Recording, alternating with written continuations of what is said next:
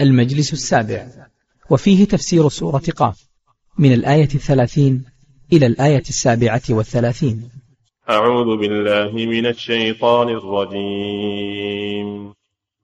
يوم نقول لجهنم هل امتلأت وتقول هل من مزيد؟ وأزلفت الجنة للمتقين غير بعيد. هذا ما توعدون لكل أواب حفيظ. من خشي الرحمن بالغيب وجاء بقلب منيب.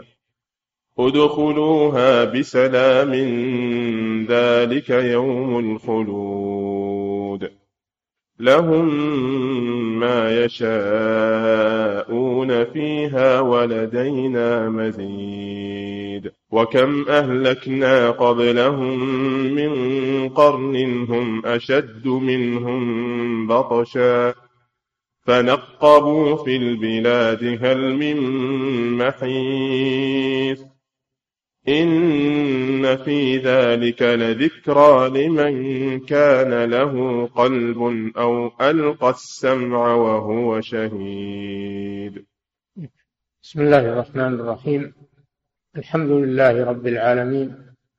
صلى الله وسلم على نبينا محمد وعلى آله وأصحابه أجمعين. هذه الآيات من سورة قاف قوله تعالى يوم نقول لجهنم هل امتلأت؟ يوم نقول يعني يوم القيامة يقول الله لجهنم يخاطبها وجهنم هي النار لأن النار لها أسماء منها من أسمائها جهنم والسعير والحريق ويوم نقول لجهنم وهو قول حقيقي والله يكلمها وهي تجيبه نقول لجهنم وتقول على حقيقته. والله قادر على كل شيء سبحانه وتعالى. نقول لجهنم هل امتلأت؟ أي هل أخذت نصيبك من البشر ولم يبق فيك مكان للزيادة؟ لأن الله وعدها لأنه سيملأها. كما في قوله تعالى ولو شئنا لآتينا كل نفس هداها ولكن حق القول مني لأملأن جهنم من الجنة والناس أجمعين. فهذا وعد من الله عز وجل. وفي الحديث أنها اختصمت النار والجنة عند الله سبحانه وتعالى فقالت النار في الجبارون ولا المتكبرون. قالت الجنة في الضعفاء والفقراء. فقال الله سبحانه وتعالى أنت الجنة رحمتي. أرحم بك من أشاء. وأنت النار أعذب بك من أشاء. ولكليكما علي ملؤها. لكليكما علي ملؤها. فهو سبحانه في هذه الآية يشير إلى هذا. هل امتلأت؟ فتقول هل من مزيد؟ تطلب الزيادة. تطلب الزيادة. وأنها واسعة والعياذ بالله. وجاء في الحديث الصحيح أو في الأحاديث الكثيرة أن أن النار لا يزال يلقى فيها وهي تقول هل من مزيد؟ فيضع رب العزة فيها أو عليها رجله في رواية قدمه فينزوي ينزوي بعضها إلى بعض فتقول قطن قطن يعني كفاني كفاني كفاني. فهذا هو معنى هذه الآية. يقول لجهنم هل امتلأت؟ فتقول هل هل من مزيد؟ وهذا فيه وعيد شديد لهؤلاء أن يكونوا من حطب جهنم يوم القيامة. ووعيد لكل عاقل أن يتنبه لذلك لئلا يكون ممن يلقى في جهنم والعياذ بالله. وأزلفت الجنة قربت. أزلفت يعني قربت. لما ذكر النار ذكر الجنة. وهذا الأسلوب متكرر في القرآن الكريم أن الله حينما يذكر العذاب يذكر الرحمة وحينما يذكر النار يذكر الجنة لئلا يقنط العباد لأجل أن لا يقنط العباد. فلا يذكر الجنة فقط حتى يأمن العباد ولا يذكر النار فقط حتى يقنط العباد. بل إنه سبحانه حكمته يذكر الجنة والنار والوعد والوعيد في كثير من الآيات. ومنها هذا الموضع. أزلفت أي قربت الجنة. والجنة في اللغة اسم للبستان الملتف بالأشجار من الاجتنان وهو الاختفاء.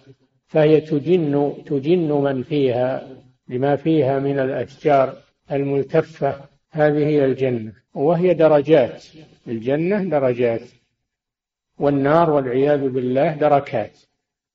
الجنة درجات بعضها فوق بعض يدخلها الناس بحسب أعمالهم. والنار دركات إلى أسفل بعضها تحت بعض.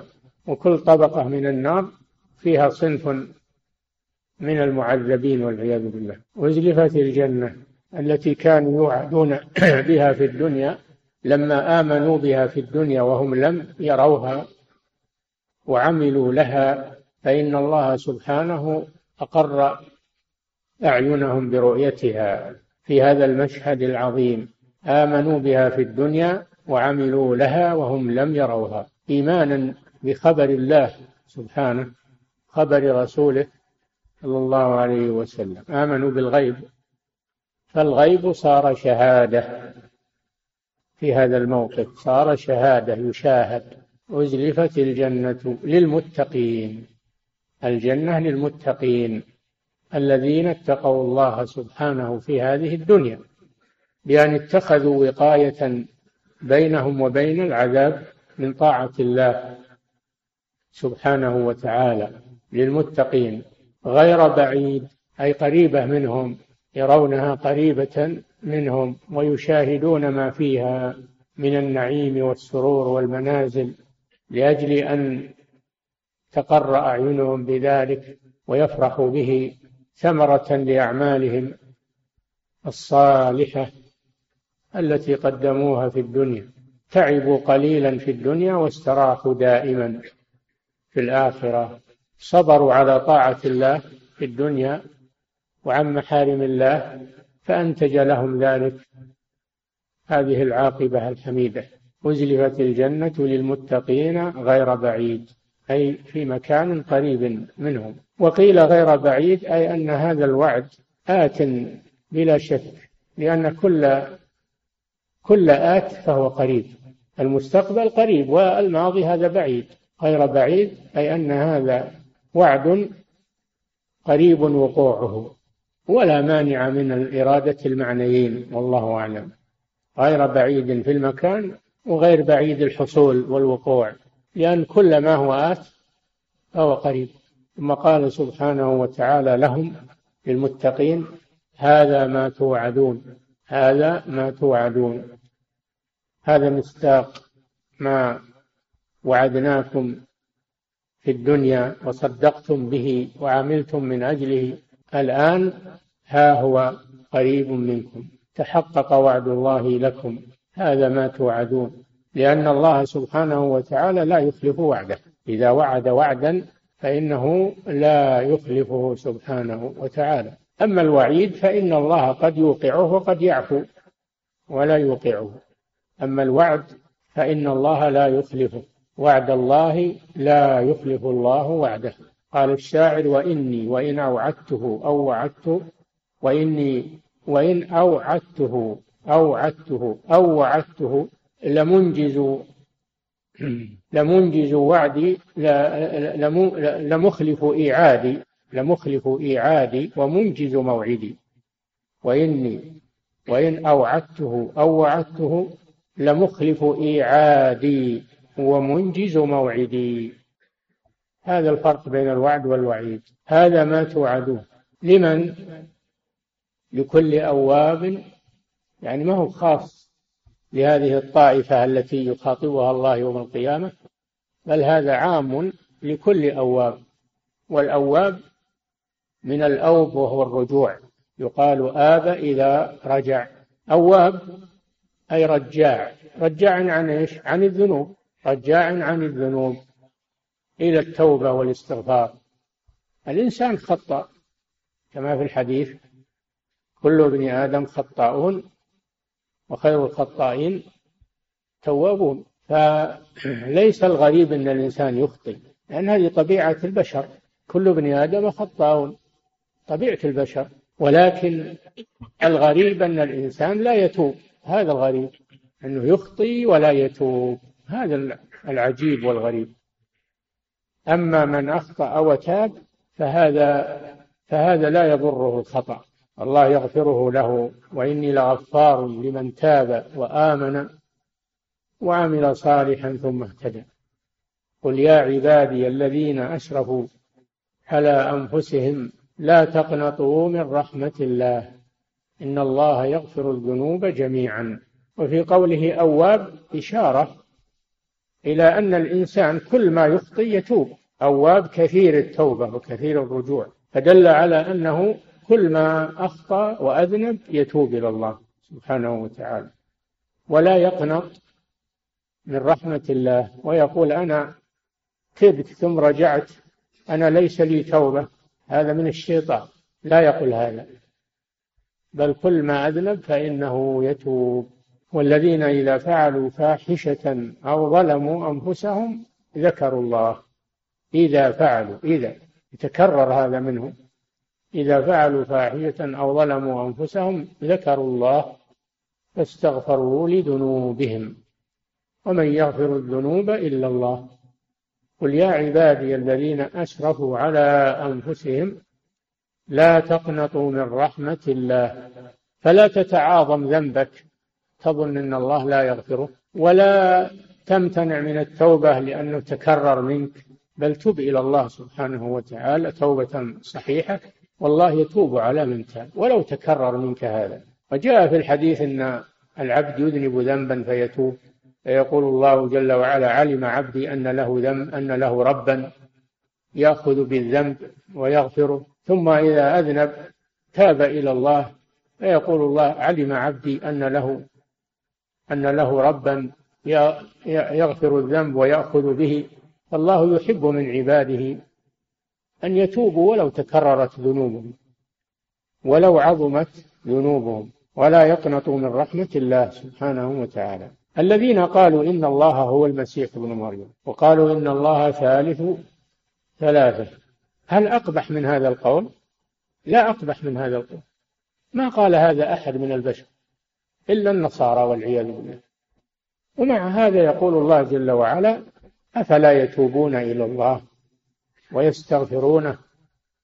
والله غفور رحيم. والله غفور رحيم.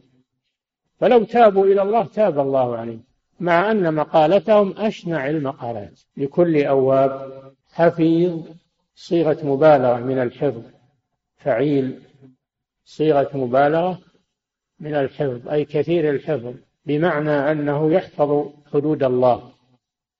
يحفظ حدود الله فلا يقع فيها وإذا وقع فيها تاب إلى الله فهو يحفظ حدود الله جل وعلا. والحافظون الحافظون لحدود الله. احفظ الله يحفظك. احفظ الله تجده تجاهك. في رواية تجده أمامك. فالحفيظ هو الذي يحفظ حدود الله. وحرمات الله عز وجل. وقيل الحفيظ هو الذي يحصي ذنوبه. الحفيظ هو الذي يحصي ذنوبه ويتوب منها ولا ينساها بل يتوب منها يحاسب نفسه ويتوب من الذنوب ولا تنافي بين المعنيين. فالحفيظ يراد به الذي يحفظ حدود الله والتائب الذي يتوب من ذنوبه أيضا هو يحفظ حدود الله بالتوبة. يحفظها بالأول لا يقربها وإذا وقع فيها فإنه يحفظها بالتوبة والاستغفار لكل أواب حفيظ. من هو الأواب الحفيظ؟ من خشي الرحمن بالغيب. من خشي الرحمن خاف منه سبحانه وتعالى بالغيب أي في حال غيبته عن الناس بحيث لا يراه إلا الله سبحانه وتعالى. لأن بعض الناس قد يتظاهر عند الناس بالصلاح والتوبة والاستغفار لكنه إذا خلا ظن أنه لا يراه أحد فيبارز الله بالمعاصي. هذا لا يخشى الله في الغيب إنما يتظاهر بخشيته في الشهادة عند الناس. نسأل الله العافية. لكن الخشية الحقيقية هي التي تكون في الغيب. إن الذين يخشون ربهم بالغيب لهم مغفرة وأجر كبير. يخشون ربهم بالغيب لهم مغفرة وأجر كبير أي في حال غيبتهم عن الناس. وفي الحديث أن من السبعة الذين يظلهم الله في ظله يوم القيامة رجل ذكر الله خاليا ففاضت عيناه خاليا عن الناس. ففاضت عيناه من خشية الله سبحانه وتعالى. هذا من السبعة الذين يظلهم الله في ظله فهذا فيه أن العبد يكون خائفا من الله خاشيا له سواء كان مع الناس أو كان خاليا بنفسه حيث لا يراه إلا الله سبحانه وتعالى. وفي الحديث اتق الله حيث حيثما كنت اتق الله حيثما كنت. فهذا له ميزة على غيره. الذي دائما يراقب الله ويخشى الله سواء كان مع الناس أو خاليا هذا له ميزة على غيره. أما الذي يخشى الله في العلانية كونه مع الناس فإذا خلا أعطى لنفسه العنان في أو العنان أعطى نفسه العنان في المعاصي فهذا لا يخشى الله سبحانه وتعالى وإنما يخشى الناس. يستخفون من الناس ولا يستخفون من الله. وهو معهم إذ يبيتون ما لا يرضى من القول. وكان الله بما يعملون محيطا. وفي الحديث الإحسان أن تعبد الله كأنك تراه. فإن لم تكن تراه فإنه يراك. إن بلغت مرتبة اليقين وصرت كأنك ترى الله هذه أعلى الدرجات. وإن لم تبلغ ذلك فاعلم أنه يراك. فاتق الله سبحانه وتعالى. اتق الله جل وعلا. من خشي الرحمن بالغيب والخشية من أعمال القلوب. ليست الخشية من أعمال الجوارح والبدن الذي يتخاشع بجسمه وبأعضائه. هذا ليس هو محل الخشية. محل الخشية في القلب. الخشية والخوف والرغبة والرهبة والرجاء. هذه من أعمال القلوب. من أعمال القلوب. ويروى أن عمر رضي الله عنه رأى رجلا أو شابا يصلي مطاطئا رأسه. فقال عمر رضي الله عنه أيها الشاب ارفع رأسك فليست الخشية بالرقاب وإنما الخشية في القلوب وإنما الخشية في القلوب. من خشي الرحمن بالغيب وجاء بقلب منيب جاء إلى الله جل وعلا بقلب منيب راجع إلى الله عز وجل. هذا هو الذي تقرب له الجنة يوم القيامة. تقر عينه بما أعد الله فيها من النعيم والسرور والحبور ولكن هذا يحتاج إلى إيمان يحتاج إلى صبر في هذه الدنيا يحتاج إلى إيمان وعمل صالح وصبر. ما كل يحصل على ذلك إلا من وفقه الله سبحانه وتعالى. والجنة محفوفة بالمكاره والنار محفوفة بالشهوات. كثير من الناس يتبعون الشهوات هذا ابتلاء وامتحان من الله. والجنة محفوفة بالمكاره لأنها تحتاج إلى جهاد في سبيل الله تحتاج إلى قيام ليل تحتاج إلى صيام تحتاج إلى طاعات. هذا يشق على البدن فلا فهي محفوفة بالمكاره يعني بما تكرهه النفوس من العمل الشاق. من خشي الرحمن بالغيب وجاء بقلب منيب. قدم على الله سبحانه وتعالى بقلب تائب راجع إليه سبحانه وتعالى. هذا هو الذي تقرب له الجنة يوم القيامة. ولهذا قال هذا ما توعدون يعني ما كنتم توعدون متى؟ في الدنيا.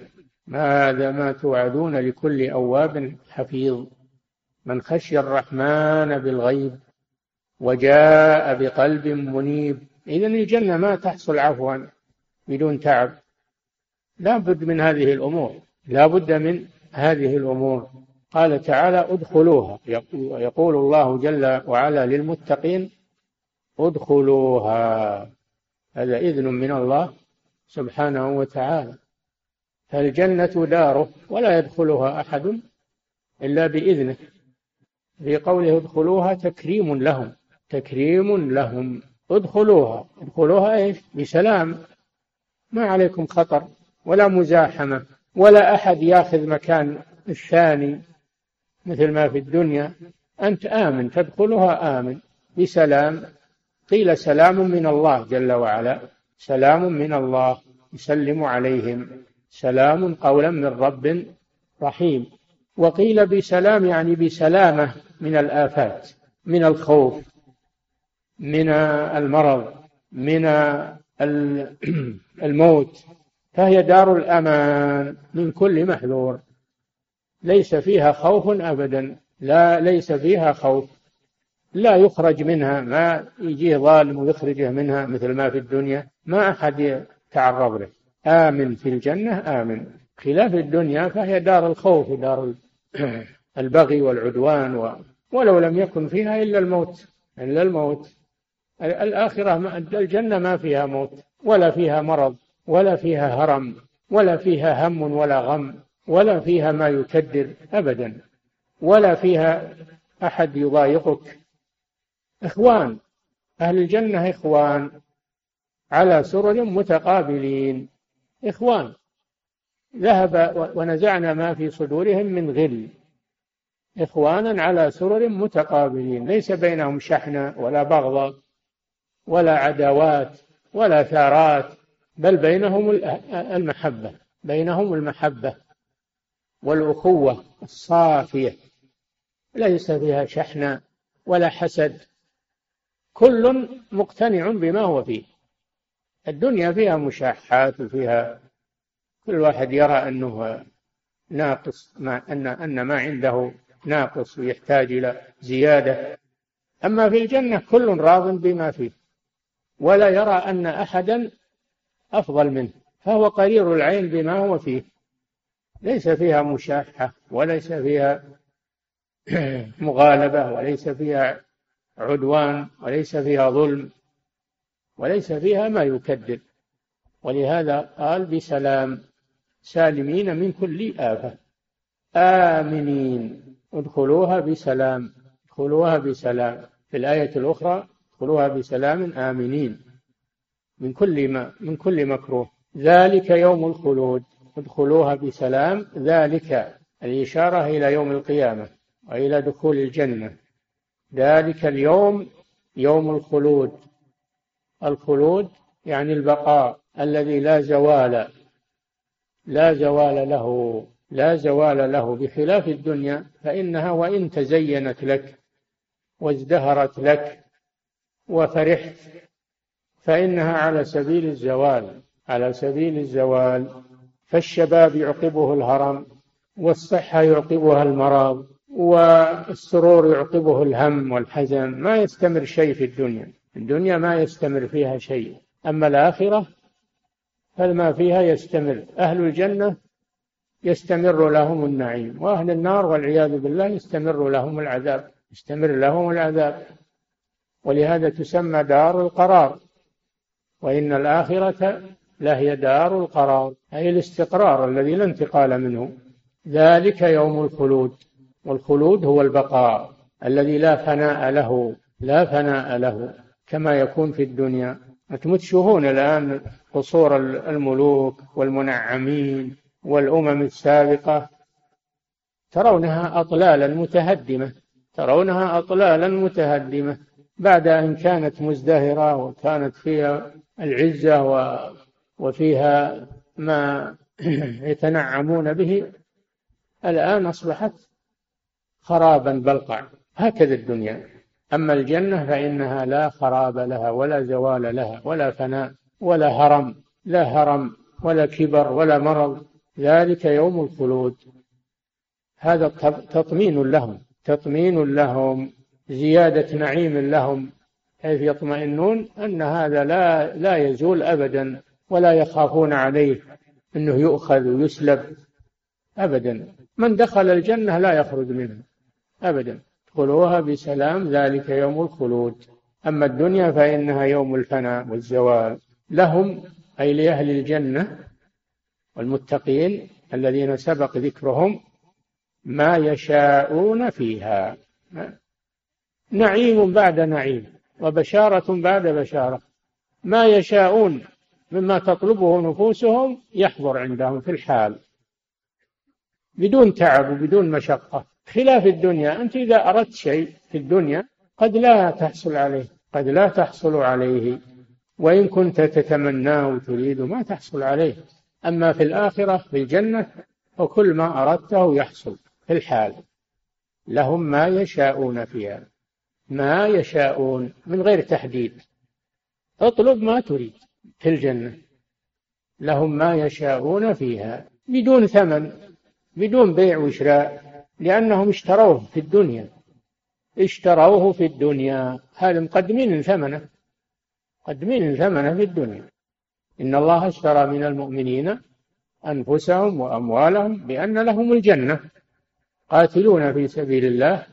فيقتلون ويقتلون وعدا عليه حقا في التوراة والإنجيل والقرآن. ومن أوفى بعهده من الله فاستبشروا ببيعكم الذي بايعتم به وذلك هو الفوز العظيم.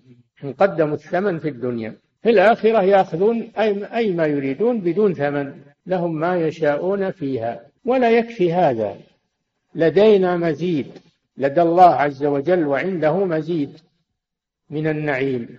فليس ما في الجنة محصورا بما يشاهدونه بل إن الله يزيدهم سبحانه وتعالى من كل سرور ومن كل نعيم. فلا يخشون إن هذا السرور وهذا أنه ينفد أو يزول بل إن الله يزيدهم دائما وأبدا. وقيل يزيد لدينا مزيد وهو التنعم برؤية الله سبحانه وتعالى. تنعم برؤية الله لأن أهل الجنة يرون ربهم. سبحانه وتعالى في كل يوم جمعة في الدنيا. يعني كل ما يوافق يوم جمعة في الدنيا يزورون ربهم ويرونه ويتجلى لهم سبحانه وتعالى. فهذا هو المزيد. كما في الآية الأخرى في سورة يونس للذين أحسنوا الحسنى وزيادة. هي النظر إلى وجه الله سبحانه وتعالى وهذا أعظم من الجنة وأعظم مما فيها. ولدينا مزيد. مزيد. من النعيم ومزيد. وهو رؤية الله سبحانه وتعالى. لماذا؟ لأنهم آمنوا به في الدنيا ولم يروه بل اعتمدوا على خبر الله وخبر رسوله. آمنوا به بالغيب ولم يروه. فالله جل وعلا يجازيهم ويتجلى لهم في الآخرة حتى يروه عيانا بأبصارهم كما صحت بذلك الأحاديث عن رسول الله صلى الله عليه وسلم. وفي وفي القرآن الذين أحسنوا الحسنى وزيادة وقد فسرها النبي صلى الله عليه وسلم لأنها رؤيتهم لله سبحانه وتعالى. وقال في الكفار كلا إنهم عن ربهم يومئذ لمحجوبون. فدل على أن المؤمنين لا يحجبون عن الله سبحانه وتعالى. أما الكفار لما لم يؤمنوا به في الدنيا حجبهم الله عن رؤيته يوم القيامة عقوبة لهم والعياذ بالله ولدينا مزيد. هذا وعد من الله سبحانه وتعالى لأهل الجنة أنه سيزيدهم ولا ينقصهم أبدا. ثم قال سبحانه وتعالى متوعدا الكفار الذين ذكرهم في أول السورة توعدا لهم. كم أهلكنا قبلهم من قرن؟ كم أهلكنا قبلهم؟ أي قبل كفار قريش؟ الذين كفروا برسول الله صلى الله عليه وسلم وكذبوه كذبوا بالقرآن وكذبوا بالبعث الله سبحانه وتعالى لا يهملهم ولا يتركهم بل إنه سيوقع بهم ما أوقع بالأمم التي هي أقوى منهم فعاد وثمود أقوى من قريش والأمم السابقة أقوى كم أهلكنا قبلهم أي كفار قريش من قرن والقرن هو الأمة والجيل من الناس. هم أشد منهم بطشا أشد من قريش. هل هل كفار قريش مثل عاد وثمود في القوة؟ هل هم مثل فرعون في القوة؟ لا لا نفعتهم قوتهم. هم أشد منهم بطشا. فنقبوا في البلاد. الأوائل والأمم السابقة ساروا في البلاد. ساروا في البلاد أثاروا الأرض وعمروها أكثر مما عمروها. والتنقيب هو السفر والسير في الأرض. نقبوا في البلاد ومع هذا لم ينفعهم لم تنفعهم دنياهم وقوتهم وما أوتوه من زهرة الدنيا لم ينفعهم ذلك. فإذا أهلك الله هؤلاء القرون القوية فهو قادر على أن يهلك هذا القرن الضعيف من باب أولى من باب أولى. كما أهلكنا قبلهم من قرن؟ هم أشد منهم بطشا أي قوة. تنقبوا في البلاد ساروا يمينا وشمالا وسافروا وعمروا الأرض بأنواع العمارة وتلك آثارهم باقية إلى الآن. هل أغنتهم؟ هل نفعتهم؟ هل امتنعوا من عذاب الله عز وجل؟ إذا هؤلاء الكفار لا يأمنون على أنفسهم والسعيد من وعظ بغيره أفلم يسيروا في الأرض؟ قال تعالى وكأي من قرية أمليت لها وهي ظالمة ثم وكأي من قرية أمليت لها وهي ظالمة ثم أخذتها وإلي المصير. وكم من قرن أولا ألم يسيروا في الأرض فينظروا كيف كان عاقبة الذين من قبلهم دمر الله عليهم وللكافرين أمثالها. وللكافرين قل سيروا في الأرض فانظروا كيف كان عاقبة المكذبين. فهم ساروا في البلاد شمالا وجنوبا وغربا وشرقا. ما تركوا من الأرض شيئا ومع هذا ما أغنى عنهم. هلكوا جميعا فتلك بيوتهم خاوية بما ظلموا. تلك مساكنهم لم تسكن من بعدهم إلا قليلا. فهذا فهذا وعيد من الله سبحانه وتعالى لهؤلاء. ولمن جاء بعدهم من الكفرة. أنتم ترون الآن الدول القوية العاتية التي اغترت بقوتها أن الله جل وعلا يدمرهم بقدرته ويصبحون أذلة بعد أن كانوا أقوياء. دول معروفة. ألمانيا الإنجليز الروس كلهم أعطاهم الله قوة اغتروا بها ثم دمرهم الله عز وجل. اليابان وغيرها كلها دول اغترت بقوتها فالله سلط عليهم من هو أقوى منهم من جنده سبحانه وتعالى. فالله جل وعلا يمهل ولا يهمل. فنقبوا في البلاد هل من محيص؟ هل أحد منهم هرب؟ أفلت من أفلت من طلب الله له سبحانه؟ هل أحد منهم منع العقوبة عن نفسه؟ أبدا ما يستطيعون. لا يستطيع أحد أن يرد ما أجراه الله سبحانه وتعالى. هل من محيص؟ هذا استفهام بمعنى النفي أي لا محيص لهم ولا مفر لهم من الله سبحانه وتعالى. ثم قال سبحانه لما ذكر هذا لما ذكر أول هذه السورة وما فيها من البراهين والعبر قال إن في ذلك لذكرى لذكرى لمن كان له قلب. ذكرى. تذكير ووعظ من الله سبحانه وتعالى إن في ذلك لذكرى. لكن لمن؟ لمن كان له قلب. هل هنا أحد ما له قلب كل الناس لهم قلوب. لكن المراد القلب الذي يعقل الذي يعقل. أما القلب الذي لا يعقل فهذا لا ينفع صاحبه شيء. قال تعالى لهم قلوب لا يعقلون بها ولهم آذان لا يسمعون بها ولهم أعين لا يبصرون بها. يعني هم عمي لا لا يبصرون بصر اعتبار ولا يستمعون استماع يفيدهم. هم يسمعون ليسوا صما لكن المقصود بالسمع الذي ينفع والقلب الذي يعقل والأذن التي تسمع سماعا ينفع صاحبها. أما مجرد الجوارح والأعضاء فإنها أدوات فقط حسب ما تستعمل. إن استعملت في الخير أفادت صاحبها وإن استعملت في الشر ضرت صاحبها. ولهذا قال لهم قلوب لا يعقلون أفلم يسيروا في الأرض فتكون لهم قلوب يعقلون بها أو آذان يسمعون بها فإنها لا تعمى الأبصار ولكن تعمى القلوب التي في الصدور. فالعمى ليس عمى البصر العمى عمى البصيرة والعياذ بالله. هذا هو العمى. لمن كان له قلب المراد القلب الذي يعقل. أما القلب الذي لا يعقل فهذا لا فرق بينه وبين البهيمة. إن هم إلا كالأنعام بل هم أضلوا سبيلا. نسأل الله العافية. أنت لو تقول واحد من بني آدم أو من الملوك حتى أنت مثل البهيمة وش يسوي فيك؟ الله جل وعلا يقول إنهم أحق من البهائم. إنهم إلا كالأنعام بل هم أضلوا سبيلا. بل هم أضلوا سبيلا. إن في ذلك لذكرى لمن كان له قلب أي قلب يعي به ويعقل به عن الله سبحانه وتعالى. لا مجرد قلب عضو فقط لمن كان له قلب أو ألقى السمع وهو شهيد.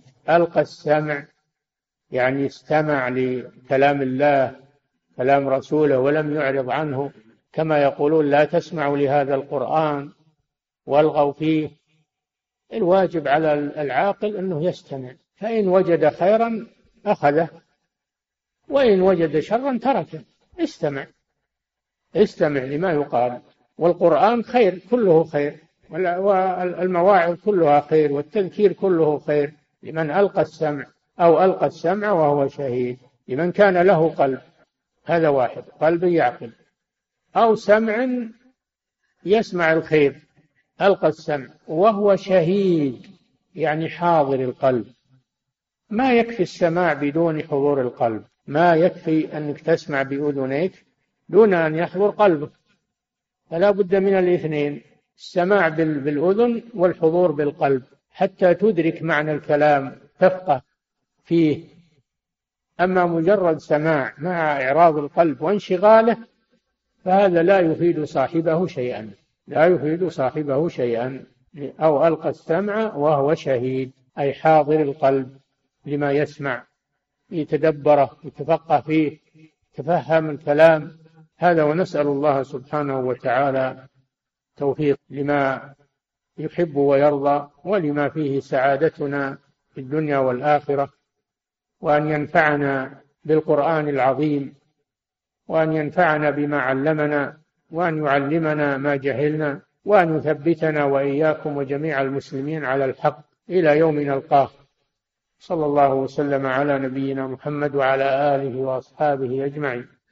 صلى الله عليكم سماحة الوالد. يقول السائل في قول الله جل وعلا من خشي الرحمن بالغيب في وصف الله سبحانه وتعالى هنا نفسه بالرحمة هل هنا فائدة وهي عدم تقنيط العباد من رحمة الله بعد ذكر صفة الخشية من العبد؟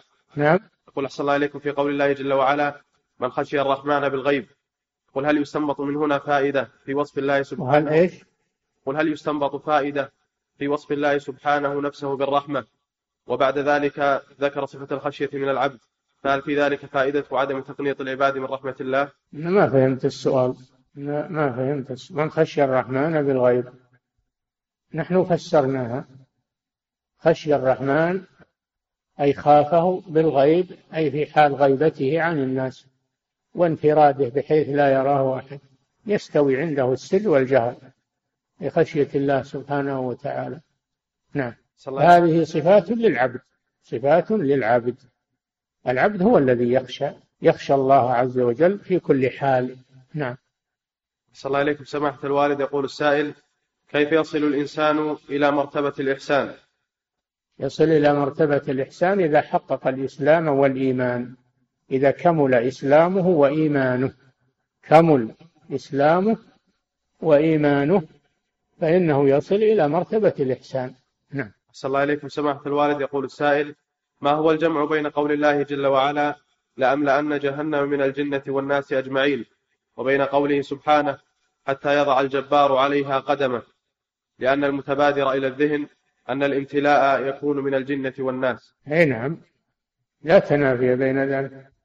فإن الله جل وعلا يضع فيها قدمه وفي رواية الرجلة فينزوي بعضها إلى بعض. ما يبقى فيها مكان. ما يبقى فيها مكان. نعم. صلى الله عليكم سماحة الوالد. يقول السائل كيف تكون المفاضلة في الجنة إذا كان كل واحد يرى بأنه لا ينقصه شيء والناس يتفاوتون في الطاعة والجنة درجات كما نعلم؟ لا يكون في نفسه شيء هم يتفاضلون في المنازل ولكن كل واحد راض بما هو فيه.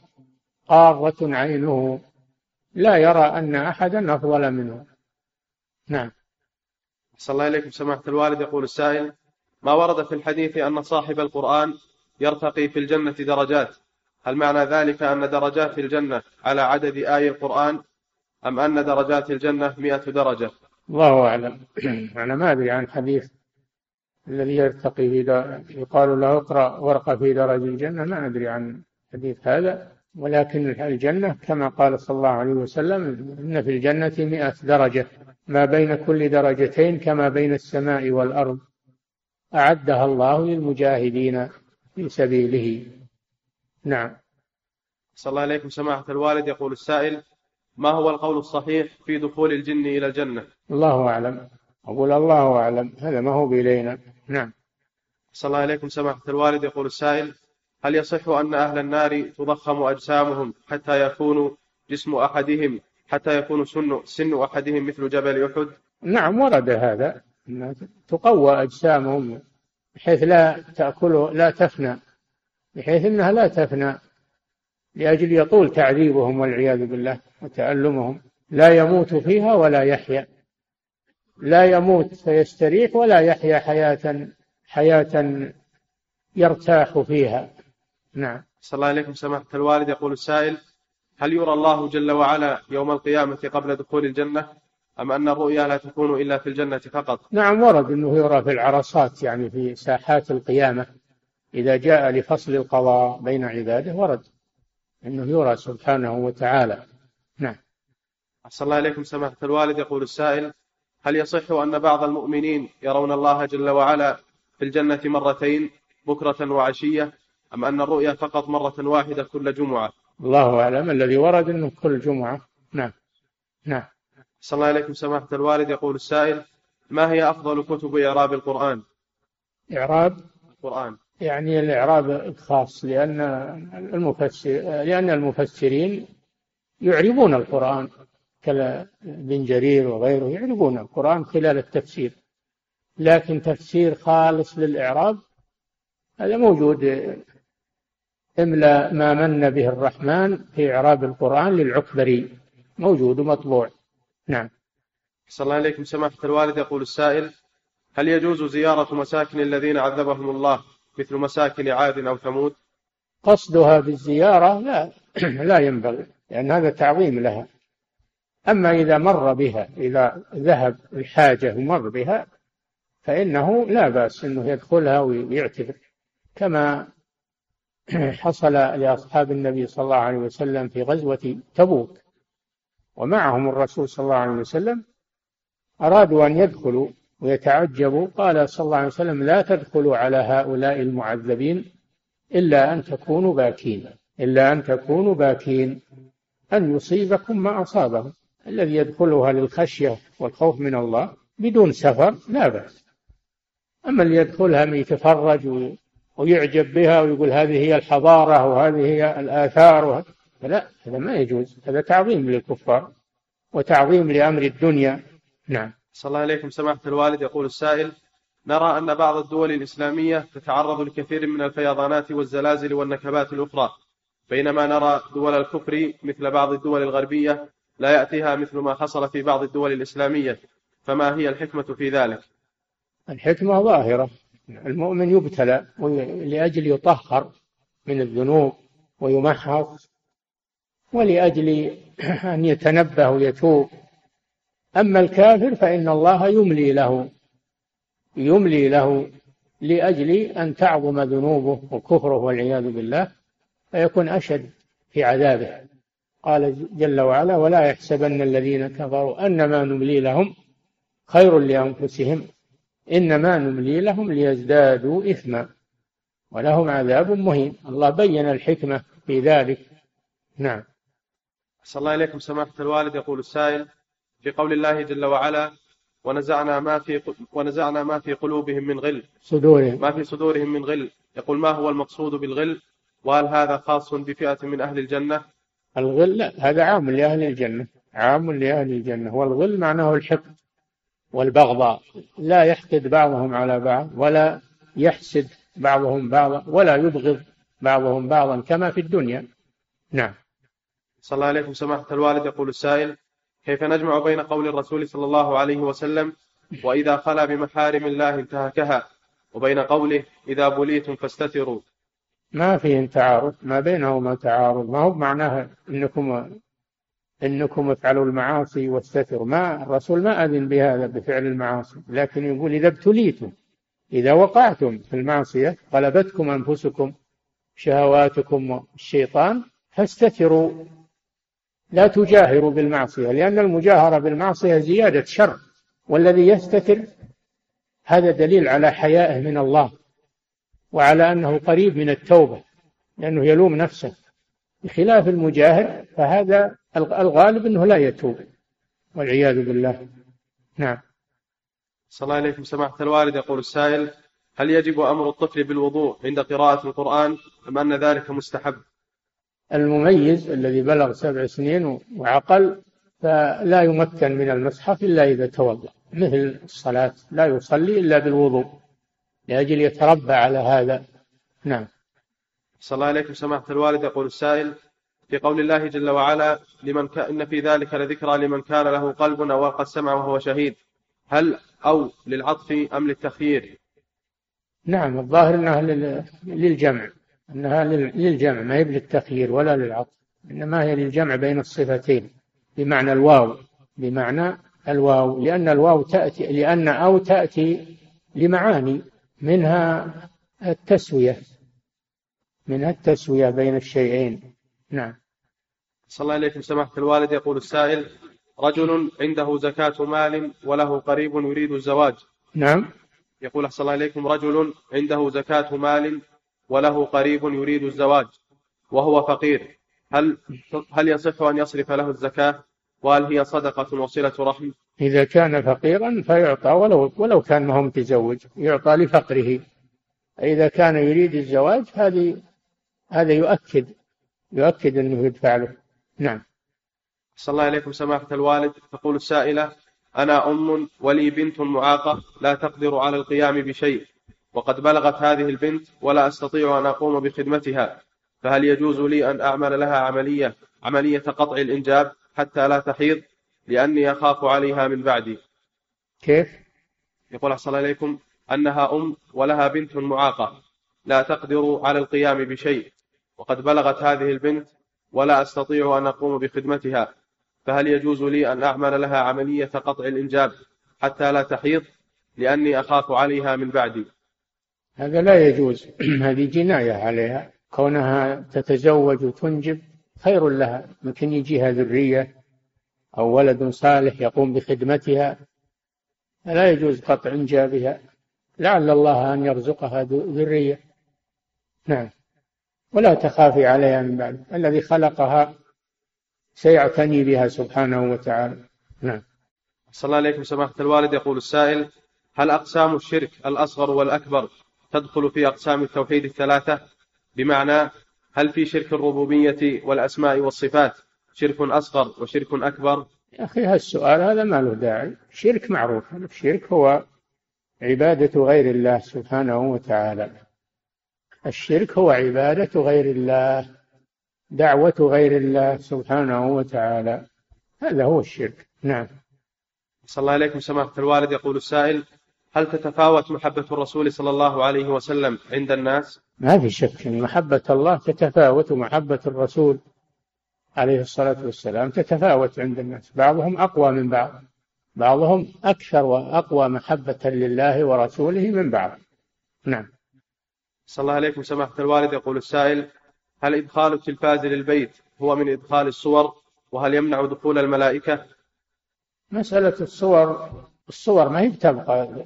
تعرض للشاشة وتروح تزول. لكن المشكلة البرامج المشكلة البرامج التي تأتي في التلفاز هي التي ينظر فيها. هل هي برامج طيبة ولا ما هي طيبة؟ والغالب أنها ما تكون طيبة.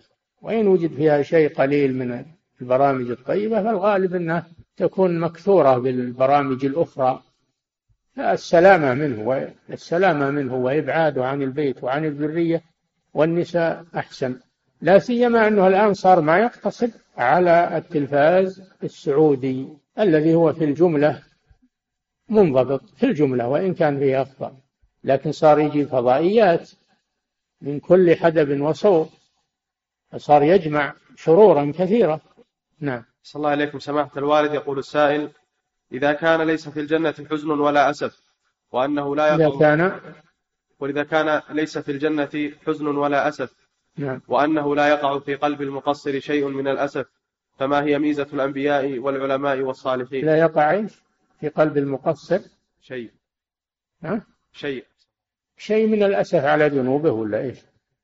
لا يقع في قلبه شيء من الأسف أنه يرى ما من هو أحسن منه منزلة.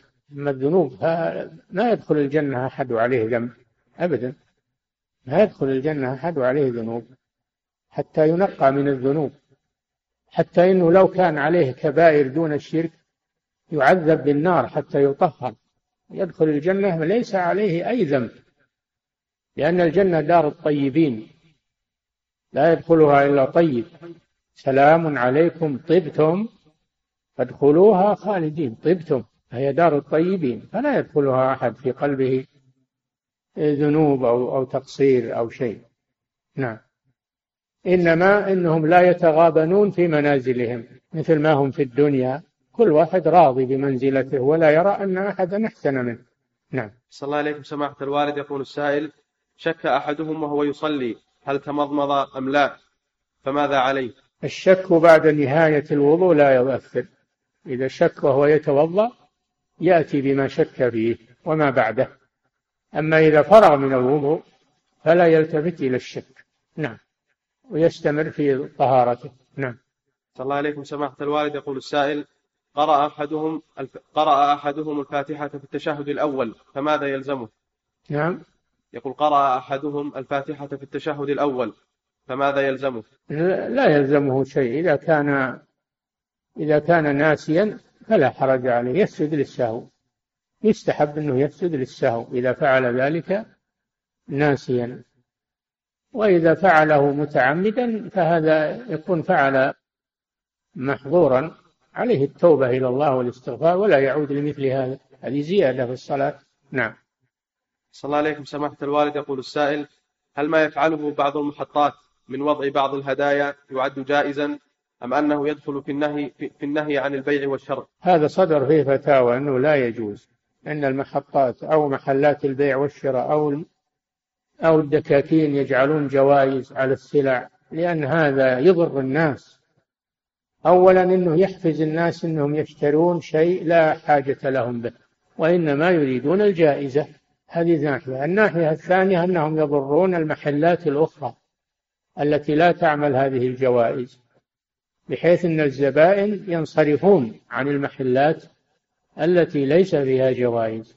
فهذا ممنوع. نعم. صلى الله عليكم. سماحة الوالد يقول السائل هل يجوز لي أن آخذ من زكاة المال لأتزوج زوجة ثانية حيث أن زوجتي امتنعت عن الإنجاب بسبب مرض وإني أخاف على نفس الفتنة وآمل في إنجاب ذرية صالحة؟ إذا كان هذا هو القصد وأن زوجتك اعتراها شيء صارت لا تنجب وأنت تريد الذرية وليس عندك استطاعة للزواج للزوجة الثانية فلك أن تأخذ من الزكاة. نعم. صلى الله عليكم سماحة الوالد. يقول السائل وقعت مشكلة بين رجل وزوجته إلى أن وصلت المشكلة إلى ضرب زوجته ثم فرت هي إلى أهلها وطلبت الخلع من الرجل فأبى الرجل ذلك وبينما كان على ذلك توفي الرجل. والسؤال هل تلزم المرأة العدة أم لا؟ نعم. ما دام ما طلقها هي زوجته تلزمها العدة وترث منه. نعم. صلى الله عليكم سماحة الوالد. يقول السائل هل يأتم من أمسك بالقرآن من خارج الغلاف وهو محدث؟ إذا كان خارج الغلاف يعني الكيس اللي فيه المصحف أو الصندوق الصغير اللي فيه المصحف فلا بأس. أما إذا كان المقصود الغلاف يعني جلد المصحف هذا لا يجوز. ما اتصل بالمصحف فله حكم المصحف لا يمسه إلا على طهارة. أما ما لم يكن متصلا بالمصحف وإنما هو غلاف خارجي فلا بأس بمسه من وراء حائل في كيس أو في صندوق صغير أو نعم صلى الله عليكم سماحة الوالد يقول السائل هل من يقول بأن الإيمان يزيد وينقص ويرى الاستثناء في الإيمان ويرى أن الأعمال داخلة في مسمى الإيمان لكنه لا يرى تكفير تارك الصلاة فهل يقال إنه مرجئ؟ لا ما يقال إنه مرجئ لأن تارك الصلاة إن كان جاحدا لوجوبها فهو كافر بالإجماع. أما إن كان متكاسلا وهو يعترف بوجوبها قد اختلف العلماء في تكفيره. الجمهور على أنه لا يكفر الكفر الأكبر وإنما يكفر الكفر الأصغر. والقول الصحيح الذي عليه المحققون أنه يكفر الكفر الأكبر ولا صارف إلى الكفر الأصغر لا دليل على صرفه فيكفر الكفر الأكبر. لكن لا يعد هذا من المرجئة.